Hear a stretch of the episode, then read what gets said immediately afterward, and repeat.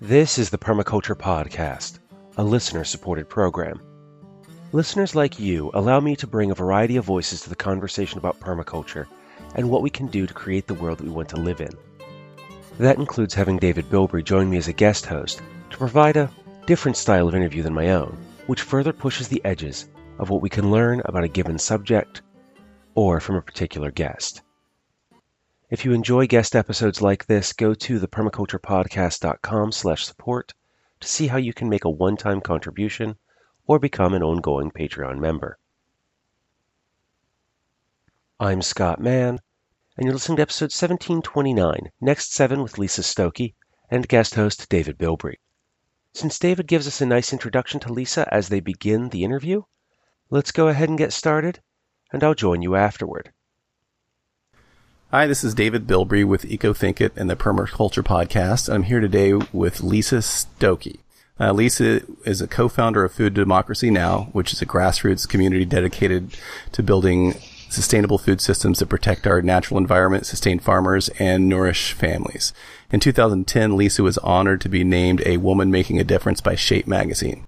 Now she's launching an organization called Next seven.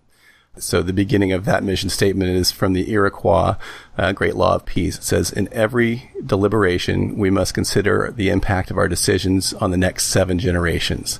Next seven is a nonprofit organization dedicated to reorienting our societal focus to the advocacy of ideas and solutions that benefit future generations as a foundation for the societal systems so that they support prosperous and sustained life on the shifting ecosphere. It is the goal of Next seven to inspire and accelerate our evolutionary path forward by weaving the diverse fabric of our collective societal history into a regenerative future that facilitates a harmonious coexistence with the natural world and one another. Welcome, Lisa. It's great to talk to you finally. Well, thank you. Thank you so much for having me. It's really great to be here, David. So um, we met about a year ago at the Prairie Fest, the Land Institute, and um, yeah. the thing I remember about you was your optimism and that you were sort of a dynamic connector of people. You introduced me to Fred Kirschman, and uh, so we've been talking about doing this for ever since I know. then. And due to schedules in yeah. life, uh, we, here we are. But I think the timing is good because you're in the middle of launching this new project, which I'm yeah. excited to hear about. Before we get into that, I'd just like to hear a little bit about your sort of personal origin story and how you, you know, became aware of these issues and ultimately became an activist. Yeah, it's been, I, we're, uh, we're missing the Prairie Fest right now, sadly. That's this weekend, isn't oh, it? And I, I didn't um, even realize that's how much. Oh, yeah. Yeah, I debated uh, whether or not to go to that. Um, and what a great event, you know, at the Land Institute. Mm-hmm. You know, so many amazing people and speakers and visionaries and leaders come together. So anyone who has not been to the Land Institute in Salina, Kansas for the Prairie Fest, it's a it's a worthwhile pilgrimage, I would say. So you asked about, you know, my origins, which, speaking of Kansas, my origins are in the Midwest, in Iowa. I grew up in North Iowa. And, you know, while my, my parents were not farmers, my parents are small business owners, which gave me a very deep appreciation for, you know, the need to support local economies, right? So I saw the ebb and flow of, you know, business and, you know, finances and so forth with my parents growing up. But both sides of my family are deeply rooted in agriculture and the farming communities. My grandparents on my mother's side were farmers, and they were they were the small farmers that a lot of people think of, you know, when they think of the Midwest, I think, or the way it was. And before the recent shift we've had to a more industrialized system. But my grandparents, you know, they were dairy farmers. They had pigs, they had chickens, they had geese, you know, they had crops. And, you know, I spent a lot of time, of course, on their farm.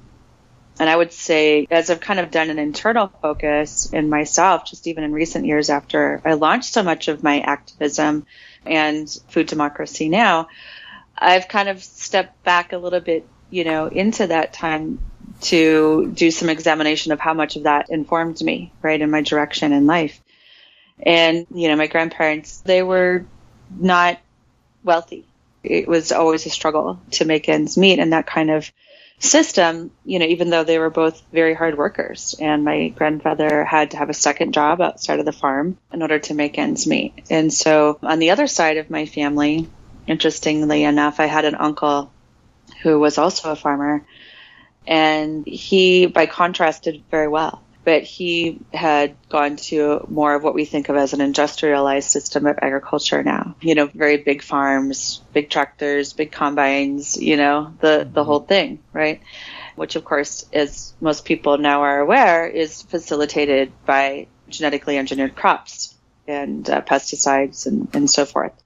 So for myself, you know, growing up in Iowa in that way, I, I guess I got a close examination, you know, of the, not only those two systems of agriculture, but also how this system of agriculture related to our health, whether it was something that was truly adding to our health, you know, by a system that built and regenerated soil and at the very first did no harm, or a system that did harm to the waterways, harm to the soil, harm to our future generations, you know, in that way. And of course, harm to our personal selves by, you know, you look at Iowa and how much of the harboring do we do just in our own bodies of these pesticides? And I've, I've had some opportunity to find that out through some physical testing of one of my children. So it's been an evolving and interesting journey as I've gotten a look at how industrialized agriculture and this shift to a more corporate system with our food has affected our societal systems, affected our geography like in Iowa, affected our rural communities, our economies, our health, our environment, and even our legislative process. So there wasn't really any aspect of life in Iowa that was left untouched by these multinational corporations that, in my view, came in and really took advantage of the beautiful state of Iowa and the rich, rich soil that we had. So I would say that in a nutshell, in a sense, that's really what's informed, you know, my activism and the founding of Food Democracy Now! And now the Next Seven. It's amazing to think about how far-reaching these it, it, these issues go from, you know, the, the basic family farm that was mm-hmm. a staple of America to it's not just about food and it's not just about land. It, you know, it's these big corporations, multinational corporations that are buying politicians and doing all kinds of mm-hmm. things that are affecting us on a social and a global economic level. So it's really, mm-hmm. it's really simple. It's about soil, healthy soil, but then at the mm-hmm. same time, it's about culture, life, economics. It's about everything in society. And so that awareness is really important. And, um, I, mm-hmm. in my, my regular day job, there's not a lot of awareness of, uh, of the, connection there, and I think in mm-hmm. kind of general society outside of the, some of the circles you and I are in. So mm-hmm, making mm-hmm. that, you know, known to many more people is certainly a goal of mine. So you had this awareness. How did you move into activism? How did that start? That's a little bit interesting. I was actually just recount. I was over at a friend's house for dinner last evening, and I was just kind of recounting this a little bit because my friends just recently acquired a farm and they're going to start, you know, hemp production on their farm, which I think is, you know, it's a, it's a beautiful way to create truly sustainable agriculture that we have available to us, you know, here where I live now in uh, Boulder County in Colorado. And so they were, they were inquiring about this a little bit as well. But as I was, I will say that I became an activist. I almost don't remember when, when I wasn't in one, one form or another, you know, growing up. I remember very, being very young, my father pinpointed in me as being, you know, the peacemaker. And that was something that just really, that was always something that I've, I've carried with me into my life. And so now that I'm kind of coming full circle to what we were talking about with the Iroquois, it's the Great Law of Peace, you know, in every deliberation, you know, we consider the impact of the next seven generations. So I, I think I've carried this with me for a very long time, right, throughout my life. But I can probably say when I was about nineteen years old is when things started to solidify in my mind of our responsibility that in everything that we do, we do have, we do have an impact and we are contributing in some way, right? And so I, when I started, you know, I started buying organic food at the New Pioneer Food Co-op in Iowa City, you know, which is still there, and just really amazing co-op there. And for me, when I started being more committed to buying organic food, it was because of its contribution to the health of the planet. And I thought, what I buy, I don't want to be responsible for putting pesticides on the land or having farm workers exposed to pesticides. And I want to support farmers that are wanting to do the right thing and, and nurture our soil and protect the seed supply and our water supply and so forth, right? So that was really my small contribution, right, was with my dollars and buying that food. And then when I got to be in my early twenties and, my, and I began to have children, it just became that much more important to me that my children eat organic food. And I, cause just knowing what I knew about later on genetically engineered organisms that were not tested for safety, you know, in our food and pesticides and, and so forth. And I just, I couldn't justify exposing my children to that. So I started driving two hours one way to another co-op, The Wedge in Minneapolis, to get food. And I did that for twenty some years until I moved here. So being where I was in Iowa, I was kind of known as the organic consumer. I was like the one. and, and people just, they didn't kind of understand it. My brother's friends would kind of mock me a little bit because I just, I look back now and it's, it's kind of funny, you know, how it just was like such a far out concept, right? And so I thought, I'm not leaving here anytime soon. You know, life circumstances had, had kept me there where I was, which is fine. It's a very nice community, very nice hometown where I grew up. But I really did want access to that food. So I just read a book actually by Woody Harrelson, and it was called Go Further. And in that book, I was introduced to a man who's actually a good friend of mine now, and we've stayed good friends over the past decade or so. His name is Joe Hickey, and he was just an average guy, and he came to understand the connection between the founding of this nation and actually hemp production. In this book that Woody put out called Go Further, Joe recounted in there his journey, and I encourage everyone to read it. It was very inspirational to me, of someone just doing something, right? Just from where they were at, that they didn't have any kind of organization or designation or request by anyone, just their own volition where they saw they could make a difference. And through Joe's journey, he came to start the very first legislation that, in Kentucky that allowed hemp to be allowed in this country. And now here we are today. So that was an inspiration to me. I thought, you know, I can just do what I can do where I am. And so I did. And so I just started having like these lunches on Earth Day and just starting to introduce people to organic food and locally produced food. And the first year we only had fifteen people come, and the next year we had thirty, and the next year I had sixty, and the next year I had seventy-five, and it just kept growing and growing, right? And it just, it was something that people found within them that, that they didn't know that they were missing in their lives. And so I started doing those events with Paul and Phyllis Willis, and Paul's uh, and they are founders of Niman Ranch Pork Company, which a lot of people are familiar with. Um, Niman Ranch raises animals sustainably on the land with no subtherapeutic drugs and humanely treated animals. And we did that, and it just really grew from there. And then in two thousand seven, I met David Murphy. And he was also, you know, an, an Iowa kid, grew up in Iowa, and had gone off to college and lived his life in that way since leaving Iowa when he was a teen. And he started to come back full circle to his roots in Iowa. And we found a lot of commonality in what we deeply cared about, what was happening in rural America and agriculture and to the land. And so from there, we started Food Democracy Now! In two thousand eight. Actually, in two thousand seven, I'll back up, we organized a summit called the Food and Family Farm Presidential Summit. And at that summit that uh, we organized, we had Barack Obama, we had Joe Biden, Hillary Clinton, John Edwards, and many other politicians come and speak to the family farmers and Iowa Farmers Union about their rural agenda, and uh, encourage them to shift their platforms to benefiting that of rural America. And so from that work, we, you know, we're working with the Obama administration, helping them to see from this perspective. And at that summit, Obama promised to label genetically engineered foods, actually.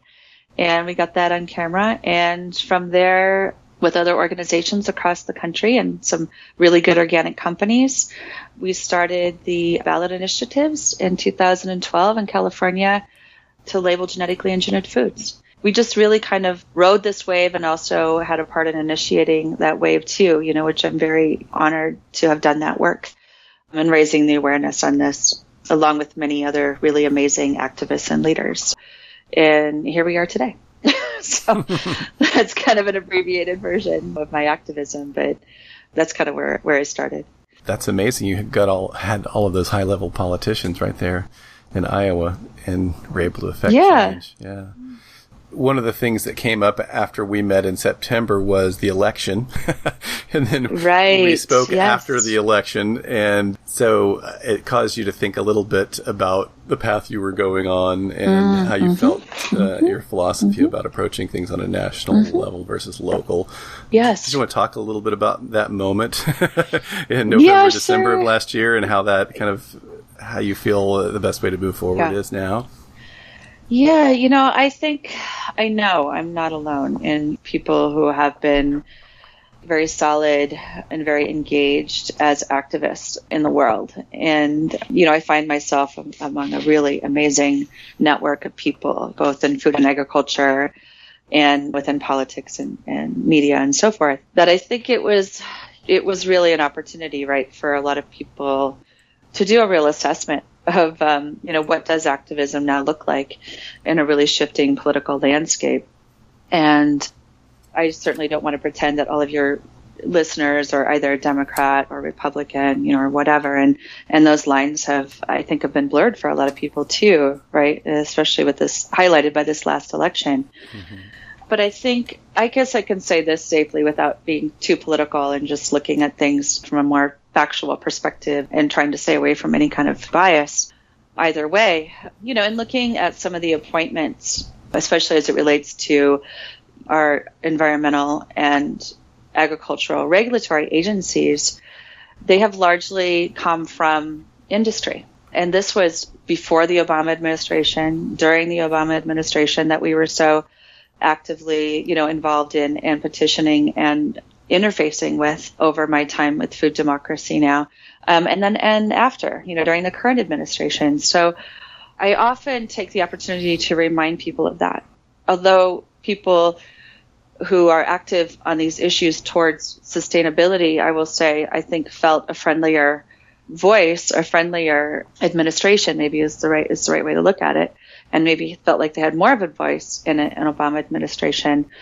I take the opportunity to remind them that there were also a lot of appointments that were very friendly towards industrialized agriculture. And it's not just not just this administration and that revolving door that we all think of, right, between corporate America and and uh, regulatory agencies. And so especially seeing that shift, the last election, getting back to your question, it really started to come home to me that where we affect change probably the most is right where we are and where we live, our towns, our communities, our neighborhoods, our own state. And I think that this is not always, of course, but often it's, it's overlooked, and it's very easy to focus on things nationally. It's very easy to focus on who is in the White House. And it's also very easy to focus on, you know, what we feel is against us and is not and is not serving us and is not serving us, you know, as people, and is not serving the planet and not serving all of the concerns that we have with climate change, for example. And so, you know, the best way to affect change, I feel, is is right where you are. And for often that's that's even in our own homes, right? And taking that personal responsibility. And that's really where it all begins. And so I began to have more of this focus. And I, I came, I brought it home very, very personally for myself. And it, uh, that's just kind of what I had to do. So I, I took kind of a big energetic step back in that way. And, and that's when you had reached out to me. And so I was really more engaged, I guess, in my own personal healing and my own personal journey. And really asking myself, you know, what is my contribution in the world? And where can I create more peace and more compassion, you know, in my life? And I feel like with Food Democracy Now!, my work was with David in pushing that big boulder up the hill, right, to raise the awareness and, and what was happening and the problems. And, and now I I felt this great shift towards, okay, what are the solutions?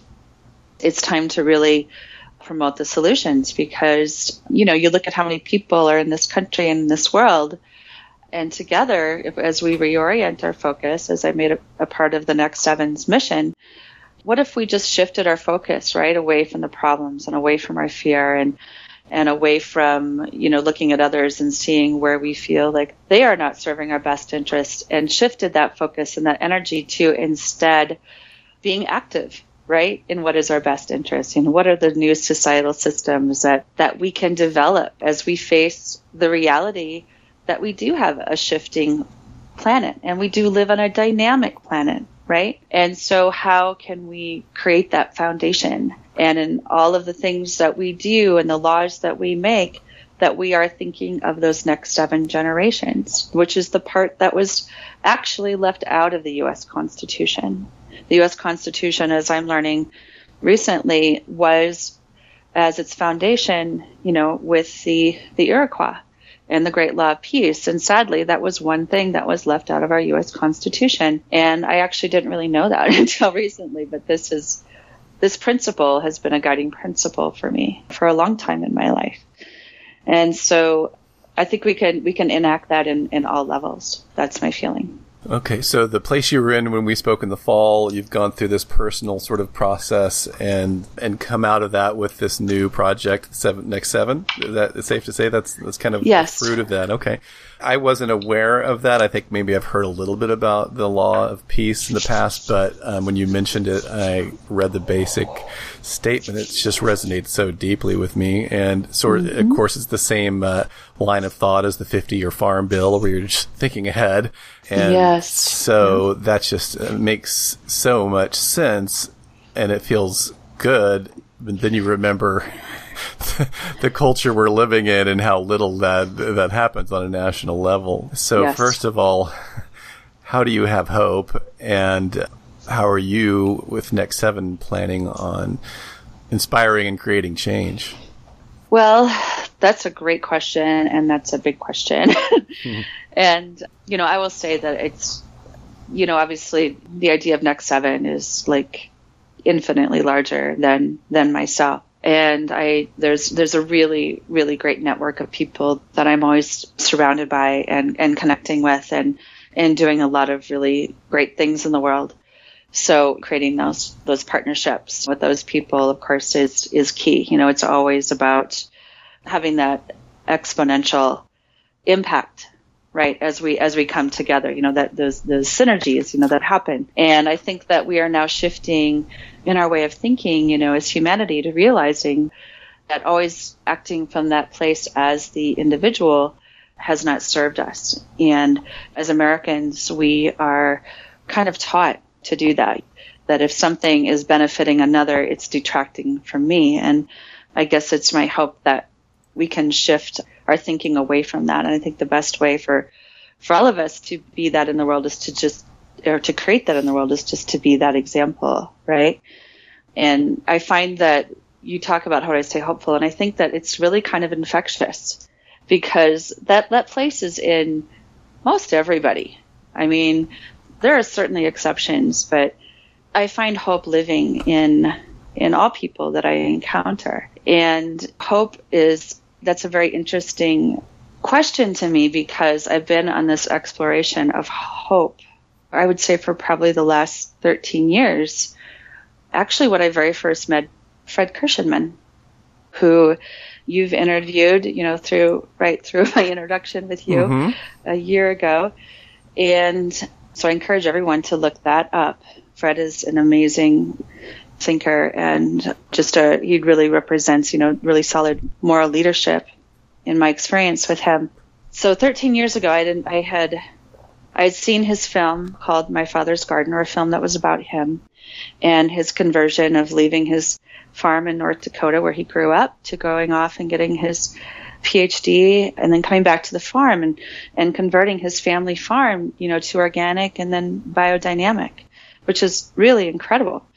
And when I first met Fred, I understood what a hero was. I actually never really understood the concept of hero, which seem, might seem kind of odd, but that was always my personal thing. I thought, I don't really, I don't really have a hero.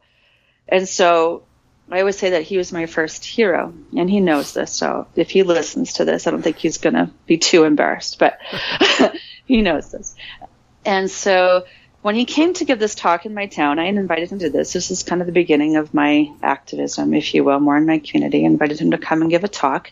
And he he recounted a story in his good friend's book, Wendell Berry, What Are People For? I think it was in this book, I'm pretty sure. And Wendell, as recounted by Fred, said, there's optimism and there's pessimism and there's hope. And when you're optimistic, you think everything's going to be fine. So you just kind of do nothing because you believe everything's fine. And so, you know, you just kind of sit back and drink your beer. And when you're pessimistic in life, your overall view is that you think nothing you do is going to make a difference. And so the result is that you just sit back and drink your beer. This is what Fred said. This is how he recounted it. But he said when you're hopeful, you act in spite of all of that. And he, for me, defined where it was that I lived, and it was in this space of hope. And, of course, in the coming years since that initial meeting with Fred, that was the campaign on which Obama ran, right, was mm-hmm. on hope. And I think that that's what really, you know, touches us on this deep level, right, because we never, we never know the future, right? And so how else can we be in the world without acting on that hope? Despite what we see, despite what we feel, hope is really, you know, it's our motivator. And so that's been a deep exploration for myself and informed my, my work and my life. So you're getting ready to launch this project. Can mm-hmm. you tell me a little bit more about that and what's involved with the launch? Yeah. Well, I would love to tell you about, you know, our first campaign. Our first campaign is around protecting the organic standards, actually. There's a meeting that's coming up uh, every six months, the National Organic Standards Board, which advises the National Organic Program, which is under the U S D A. They meet every six months in different places around the country. And so over the last few meetings, three to four meetings, I would guess, I've been to the last three to four meetings, it's been debated about, you know, the issue of hydroponics. And the reason that this has been debated is because allowing hydroponics in organic is also stating that soil is not required in organic.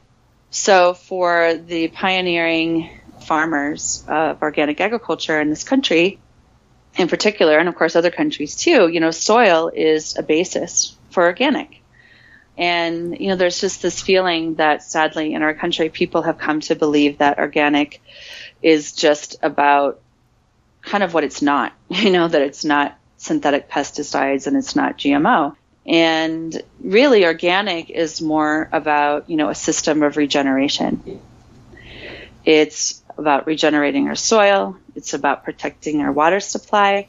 It's about protecting our seed supply. It's about keeping farmers in all of their wisdom and dynamic connection to the land there as these, what I see as these, is these reservoirs of great great wisdom, right? And how we negotiate with the earth, if you will, and how to how to grow food, right? And grow it in harmony in the face of a changing climate, in the face of changing weather patterns, in the face of pests and diseases and so forth. Organic farmers, they are some of, they're just truly some of the most amazingly resilient and creative and solid people that I know. You know, they are the salt of the earth. And so as we support true regenerative organic agriculture, we are also supporting all of that, right? It's not just about not having pesticides in our food. Or if you want to avoid G M Os, it's not just about not having G M Os in our food, right? Right. It's about all of that. And so this vote that's coming up or scheduled to come up um, on October thirty-first in Jacksonville, Florida, before this board of fifteen people, is about is soil important and organic? And the farmers that I'm working with include Fred Kirschman, Elliot Coleman, Dave Chapman, Tom Bedard, Will Allen, Drew Rivers, you know, all of these amazing pioneering organic farmers across the country. They see this as the greatest threat that organic has ever faced. And, you know, the way that it was discovered is that Dave Chapman, organic tomato grower in Vermont, he went to a store where his tomatoes are sold out east. His tomatoes are sold all up and down the, you know, the East Coast there, and um, especially in the Northeast. And he saw a pint of tomatoes, like what he sells, but they were two dollars cheaper than his, and they were organic. And he thought, well, how in the world are they doing this? And so he did some investigation. He found out that they were hydroponic. No one knew that hydroponic was being labeled as organic. So in two thousand ten, I'll just back up a little bit more, the National Organic Standards Board decided in an overwhelming vote with only one dissenting, saying that no, hydroponic does not belong in organic because it's not based in the soil. It's just not an organic system. And so the National Organic Program kind of ignored that ruling. First time they've ever done that. And I think the only time they've ever done that, that they've ignored a, a vote to implement a vote and a recommendation. And so then some certifiers like C C O F, for example, in California, began certifying hydroponic as organic. And it wasn't discovered until, until Dave Chapman discovered this. And so now it's coming up for a vote again. And so we feel like it's very important for us to activate on this. And some really great partners have come on board, like Patagonia. You know, they see the importance of this. Doctor Bronner sees the importance of this. And so with Next seven, we're working to protect organic standards and protect organic farming and organic agriculture for the future. You know, I hadn't thought in quite the detail that you just went through about the difference between hydroponic and, and organic because, yeah, mm-hmm. really mm-hmm. the key to health is the billions mm-hmm. of microorganisms in the ecosystem of healthy soil. So mm-hmm. exactly. just not having pesticides or G M O seeds is not what it's all about. It's a tiny part of it, really. And so it's kind of brings to light how important it is to keep uh, keep messaging focused in a way that keeps people's minds and hearts on what the actual issue is. Because, I mean, that's a huge piece where people don't understand. People think, well, organic is healthier, so I'm going to buy organic, and a lot more people mm-hmm. do now. Not knowing what that actually means, not understanding what soil health is and how that affects mm-hmm. our mm-hmm. water systems and everything else.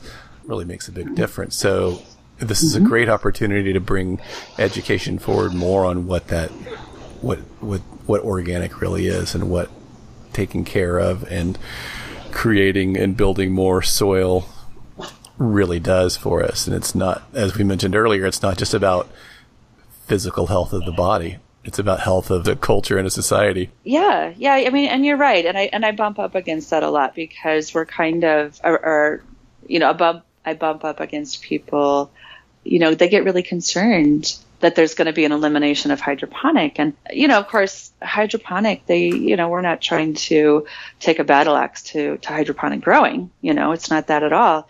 People who invest in and, and grow hydroponically, they have the opportunities to develop, you know, their own systems, right? If they want to say this is hydroponic, but it's grown without harmful pesticides, it's grown without genetically engineered seeds. I mean, that's great, but it just it just isn't organic, right? And while we need to be expanding organic, you know, this is this is a time where we really need to be protecting it because it is a solution for us and for our health and for our planet. And you know, within agriculture, it's it's still, you know, around one percent of overall agriculture. And people find that surprising because organic has had such a, a great success here in recent years. But a lot of the organic, you know, that people eat really is processed, and it comes from, the ingredients come from other places other than the U S. So as we think about where we're buying our food from, buying it locally, organically, grown in the soil, that's where our sustenance is. And, and we're making more of those connections, as you alluded to, between the microbial health of the soil and the health of our own microbiome, right? Mm-hmm. And from the soil, we gain those trace minerals, we gain phytonutrients.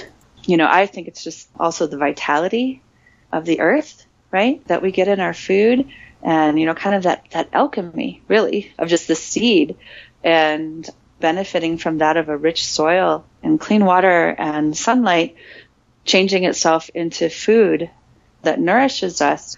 It's really a miracle. That's the miracle of nature. And I feel like we need to continue to foster, you know, and grow that for our children. And allowing hydroponic to be certified as organic, it, on a very practical level, it doesn't allow farmers to even compete economically. And so in that way, you know, we really stand to lose organic farmers. And we need to be expanding upon this system and allow that regeneration on our planet, and also the carbon sequestration that this type of agriculture allows. So that's one reason that I've chosen personally, alongside many, many other leaders and farmers in the in the country, to really jump in full time and make sure that, that, that we are able to protect the organic certification. So what can we do as citizens to get involved with this and mm-hmm. uh, and help move this movement forward? Yeah, well, that's a great question. Thank you. keep the soil in organic dot org is the website that was started by Dave Chapman and Davey Miskel of Vermont. There's so much great information there for people to read more about this issue and, and the farmers and the people behind it. I would encourage everyone to check that out. There's a link there to send in your comment to the National Organic Standards Board. The comment period is up October eleventh. We are hosting rallies all around the country. So I would say if you are in an area where you have a rally, that list is also on that website. We'll probably be expanding those rallies too, I hope. So we have rallies uh, scheduled in Portland, Maine is coming up. We have one here in Boulder that Fred will be uh, speaking at, along with Daphne Miller, who wrote the book Pharmacology, you know, connecting the soil health to our human health. Mm-hmm. And let's see, your Full Belly Farm in California and England and Costa Rica and, you know, all throughout the world, you know, we're having We're having rallies, you know, to raise awareness. So I would say, you know, to your listeners, if they can join a rally, if they want to host a rally, and send in their comments, right? And I will be also launching a social media campaign here very soon, too, that people can dial in with, you know, and share with their friends. Excellent. Okay. I'd like for a second to circle back to the law of peace. Do you have a, a specific sort of uh, language about mm. that, like an abbreviated statement about that?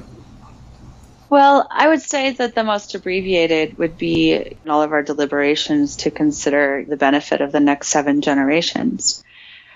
And it's an interesting kind of way of thinking about peace, because often I think as humans we are tempted to think about peace also in what it's absent again, right? Mm-hmm. As opposed to what it is. And is we think of peace maybe as the absence of war. But when we especially bring it home to, you know, our relationship with ourselves, our relationship with our families, with our neighbors, our communities, with the earth, what does that mean to us? And the most intimate and the best place, in my opinion, to start is with that peaceful relationship with yourself. And thinking through, you know, this is getting a little bit away from food and agriculture and activism, but this is where I always try to start, is with myself. And am I in peaceful conversation with myself? Am I practicing compassion towards myself? And when we are engaged in those ways in our own personal relationships, then that extends to, it's, it's like, it's a rippling effect, right? It's like that pond. And so when we are peaceful and still in our center, that radiates out into all of our relationships, all of our deliberations, all of our choices that we make in our lives, in everything from choosing fresh water for to nourish our body. That is, that's vital. And we think of us as being seventy to eighty percent water, right? Right. How important is that? And then when it leaves us in our homes, returning it in that pure state back to the earth, right? Not polluting the water where we're at. Personal responsibility. And so for me, that's the creation of peace, right? In the world, mm-hmm. is in our relationship to one another, our relationship to the earth, our relationship to the water, and all of the, all of the living beings. And when you think about it, that's really, truly all we can ever affect. When you think about it, right, is our own our own being, our own self. And when you think about it, if most of us, or even a good portion of us, did that, it would be revolutionary. It would change everything. And so that's what I always bring it back to when I when I personally think of peace. Right. Two things have kind of come to light in this conversation. One is soil and what organic mm-hmm. means, and then the second one is what is peace. And both of them are not, mm-hmm. they're usually defined by what is absent, pesticides, G M O seeds, mm. or peace, the absence of war. But what organics and what peace really is has much more to do with what it is and what it embodies than what is absent. And so there is no path to peace without an, an understanding and awareness of what it actually is. And that yes. that rarely comes up in, in public discourse, and at least in American politics. Um, and so that's a huge insight, really. Yeah. That's about thinking of ourselves as creators, right? And I think we tend to think of ourselves lots of times as defenders, right? Or survivors, you know, something that's always from the outside in. But when we truly recognize ourselves as creators, right? Creators of our experience, you know, creators of our connectivity, the initi- initiators of our own lives, of our own destinies. For me, that's the shift in focus, right? Thinking of ourselves as, as those creators and initiators of what it, you're saying, what it all embodies, right? Right. Well, and just an awareness or a thought that something you do could affect change, because there is so much hopelessness. I really love that definition or that clarification between optimism and pessimism. Both of them, you just sit back and have a beer, whereas hope Uh, mm-hmm. gives you a power and an energy to take action. And so that's that's huge, and that is what we need, because if you don't believe anything's going to change, and that's very common in American society, yeah. especially in the realm of politics, a lot of people for many, many years and probably decades have given up hope that that's going to change anything. Then you don't mm-hmm. do anything, and nothing changes. But the people who do believe, mm-hmm. do have hope for something, maybe something that's very destructive, are continuing to do mm-hmm. things on an ongoing basis. So something mm-hmm. will change based on who is doing something. So those connected with what's going to actually create a, a sustainable and thriving culture and society in seven generations are those who need mm-hmm. to activate if any of us are going to have that future mm-hmm. or our grandchildren or great grandchildren. Yes. Yeah. yeah, I think it's important that we kind of shift our focus from, because I kind of, I tell people sometimes when this topic comes up that I was just at a friend's house the other night in Brooklyn, and, and, and this came up about the idea of just kind of this apocalyptic thinking, right? And it's easy right now, I think, to slip into that. Very easy. And one thing for me is that I don't own a television anymore. You know, I don't have cable. You know, yeah. And um, I, I stay in touch kind of with what's happening, but I don't kind of traumatize myself in a sense, right? right? You know, by the by the mainstream news on television. So, yeah. for, but that's been a good tactic for me personally. Mm-hmm. But you know, I tell people too, I'm like, when I was in my early twenties, I had a boyfriend who was a singer-songwriter, and he wrote a song about me called Apocalyptic Girl, you know, so, so I'm, I'm no stranger to that, right? I get it. I, I'm not someone, I don't think, who walks around with a very unrealistic view of the world, but I also realize that my part of the world where I'm at is, is again, is really all that I can affect. And so it's easy for us to feel helpless and hopeless, I think, especially when you are paying attention to the headlines. But I personally think it's, it's vital, especially as we think of ourselves as the creators that we are, to really begin to act as if our children can have a thriving future. I think that's one of the greatest gifts that we can give them, mm. is to not lay down our hope and to engage with one another in a hopeful, communal way. And I'd be lying if I didn't say I don't feel concerned for my children's future. Mm. Lots of times I do, but I really try to act in a way that's more hopeful, because when it comes right down to it, we're human beings that belong to this earth, right? And depending upon what your belief system is about the existence and the purpose of our soul and our spirit and our essence, throughout time and infinity, you know, our bodies belong to this earth. And that's where we need to negotiate and create our relationship and our experience. And so when I think about a collapse of society, if you will, because people talk about that, right? Well, right. What if our fossil fuel system disappears? What if our trucking system disappears and we don't have food? What if our electricity disappears? And so on and so forth, right?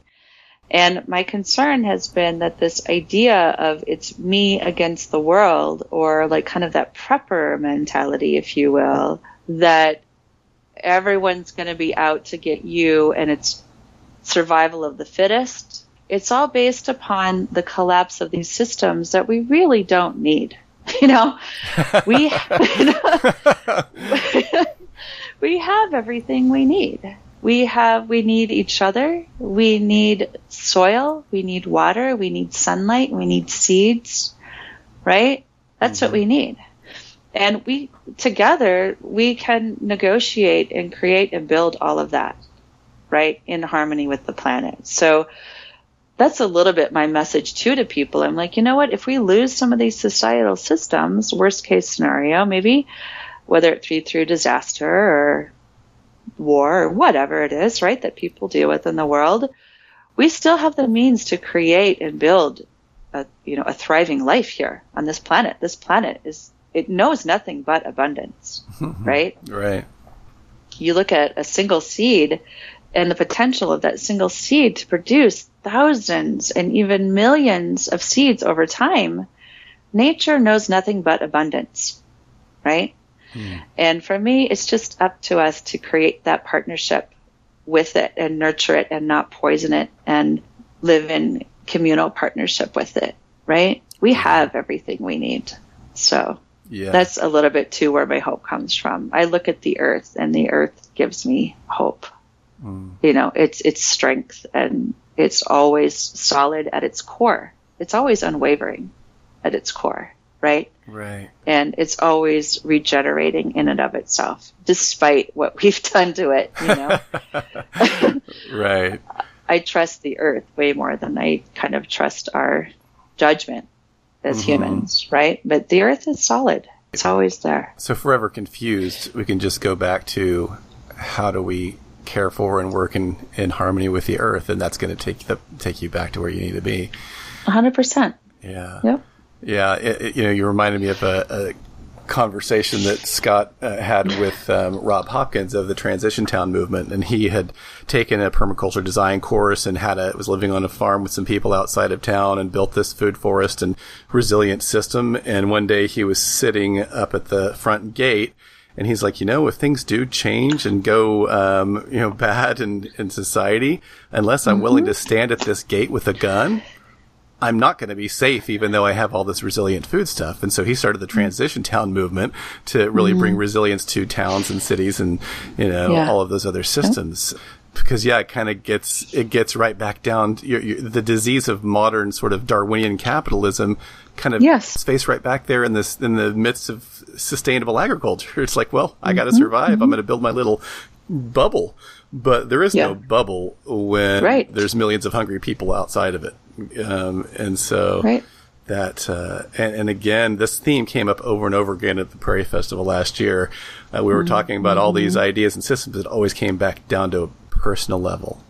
Mm-hmm. You and mm-hmm. how you relate to yourself and the world and how you relate mm-hmm. and us and how we re- relate to one another as a community. Uh, mm-hmm. it just, that was amazing to me how many times that kept coming back. So it's not just about It's not about nutrition. It's not about soil. It's not about pesticides. It's not about evil corporations. It's about how do we relate to one another yeah. in love and peace and do what's mm-hmm. best for mm-hmm. each other. Yeah. Yes, it's so true. The, the theme of the Land Institute Prairie Festival last year was homecoming, basically. Homecoming. Bringing it home. And for me, that was really perfect because I hadn't been to the Land Institute for a number of years. And I had been kind of out there in the world doing, instead of going to the Land Institute, if you will, is like I would go to Natural Products Expo, you know, and I, I did go to that this year, but, you know, that's a whole other thing. You know, that's like the food that gets into the grocery stores and whatever. And, and that's all fine and good. And it's a great experience and whatever. But for me, last year, I needed to bring it back mm-hmm. to my roots. Right. And so it was, it was very eloquent for me personally. And as you were talking earlier about acting more locally, and if there's nothing else, that the turbulence of two thousand sixteen that it represented for so many of us in so many ways. And obviously I'm thinking, you know, I'm thinking more of as a, I guess as an American, I don't want to pretend that there's, you know, there's so many other things that people deal with in the world, right? On a daily basis outside of obviously our election cycle. But I think for Americans especially, that was really, it was a tough year last year for a lot of people, because a lot of the hate and discord that we harbor in our society was coming to the surface, you know, and mm-hmm. of course this year it's still coming to the surface. And so we're grappling with that, right? What do we do in the face of, of hatred and of racism and, you know, murder and, and, and so forth, and harming one another? And I really do still feel that the best way really is to practice that personal compassion and in our homes and in our communities, and that radical love, if you will. Right? Mm-hmm. Always, always, always returning to that. I personally believe that's what we're here. That's what we're here to do. That's what we're here to learn, is that radical love and compassion for one another and ourselves. And everything else is, is just a backdrop to learning that. Yeah. Well, yeah. That's beautiful. Mm-hmm. Well, um, it's been really great talking to you today, and uh, that was an excellent uh, way to tie things up. However, if you have anything else you'd like to say in, in uh, conclusion, mm-hmm. um, please, mm-hmm. please feel free to. Yeah. This was a really beautiful conversation, and, and, and I, I thank you for that, and thank you for providing the space for that, David. When you've emailed me, you've you've always left me with these really wonderful gems of insight that you've had, or, or quotes that you've discovered. And I think that's such a, a beautiful thing that, that we can all learn to do for each other, right? Is mm-hmm. in when we mine those little gems and, and sharing them, they they have made a difference in my day. So I want to I want to thank you for that. And um, yeah, just I guess the only other thing is that I will just just reiterate that, you know, the next seven dot org is, we are launching on the seventh. So if anyone wants to check us out, we welcome a big, large, loving community of activism. So mm-hmm. it, whoever wants to join with us, we welcome you with open arms. And we'll put that in the show notes, as well as the Keep the Soil Organic is keep the soil organic dot org. Keep the Soil in Organic. In Organic, got it. Okay, yeah. Dot org. Dot org. Yeah. We'll have that yep. in the show notes as well. Well, in conclusion, I think I will um, just share this quote that I sent you the other day from John O'Donohue, yes. who, quote, I heard on a podcast uh, on Being with Krista Tippett. And I think it's um, true of you, so it's a good quote. But it's lovely when you find someone at work who's doing exactly what they dream they should be doing, and whose work is an expression of their inner gift. And in witnessing that to that gift and bringing it out, that they actually provide an incredible service to us all. And I think you'll mm-hmm. see that the gifts that we are given as individuals are not for us alone or for our own self-improvement, but actually for the community and to be offered. So that's John O'Donohue, and uh, it's better to hear him read it. No, yeah. Beautiful. So thank you so much for taking the time. We'll have to do this again, and uh, I'm excited to see what's going to come of all these new initiatives you're putting forward. Thank you. Yeah. Thank you, David. It's been great. And that was Lisa Stokke of Next seven. Find out more about her and this project at next seven dot org. That's the word next, the number seven dot org, or by the link in the show notes. In the show notes, you'll also find links to Food Democracy Now!, Keep the Soil Inorganic, and some of the interviews that David and I have recorded with some of the people mentioned. You can also find out more about David and his ongoing work at eco think it dot com. Stepping away from this conversation, I'm thinking a lot about what Lisa said regarding peace and personal transformation. As I've been reading Murray Bookchin's The Next Revolution, and also his other book, Post-Scarcity Anarchism. And in those, he talks about that need for personal transformation, that if we want to change the system, we have to change ourselves first, which is also something that my conversations with Chris Moore Backman, Ethan Hughes, and some others who are interested in peace in the world get to, that we have to be the ones who start this work. And that when you look at the Salt March or the civil rights movement in the United States, very often that was years, if not decades, of personal work before the people who were involved in those projects took any kind of outward action. And I think sometimes that what we get into in this just-in-time, gotta-do-it-now kind of mentality that seems to be ever accelerating the culture, especially in the West, is we just have to do something. And though I think it's important to do, to interact as we're called on within permaculture, that there's something to be said for going slow, going small, and investigating and observing ourselves and where we can really make a difference, to listen to that voice inside ourselves about what fights we want to fight, which battles are not our own, and to spend our time and energy on what matters. And then as we do so, to be okay with looking silly for being an amateur when we first begin, because of time and experience that it takes to become really good at something, but making sure that we do the work, regardless of how we look when we do it. And if you're ready to look silly and try something, if you meditated on what matters, and now you're just looking for additional resources, definitely get in touch with me.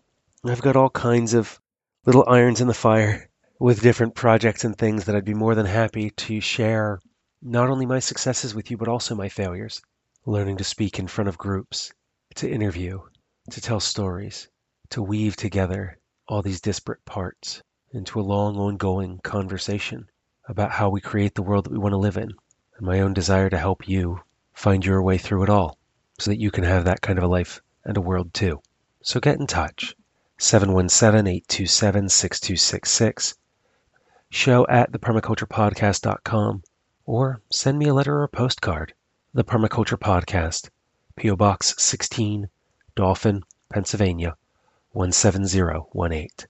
From here, the next interview is my conversation with Carl Treen, which also includes an addendum with Jason Gadeski of The Fifth World, where in our own ways we talk about games and play as learning. So until that next time, spend each day creating that world that you want to live in by taking care of Earth, yourself, and each other.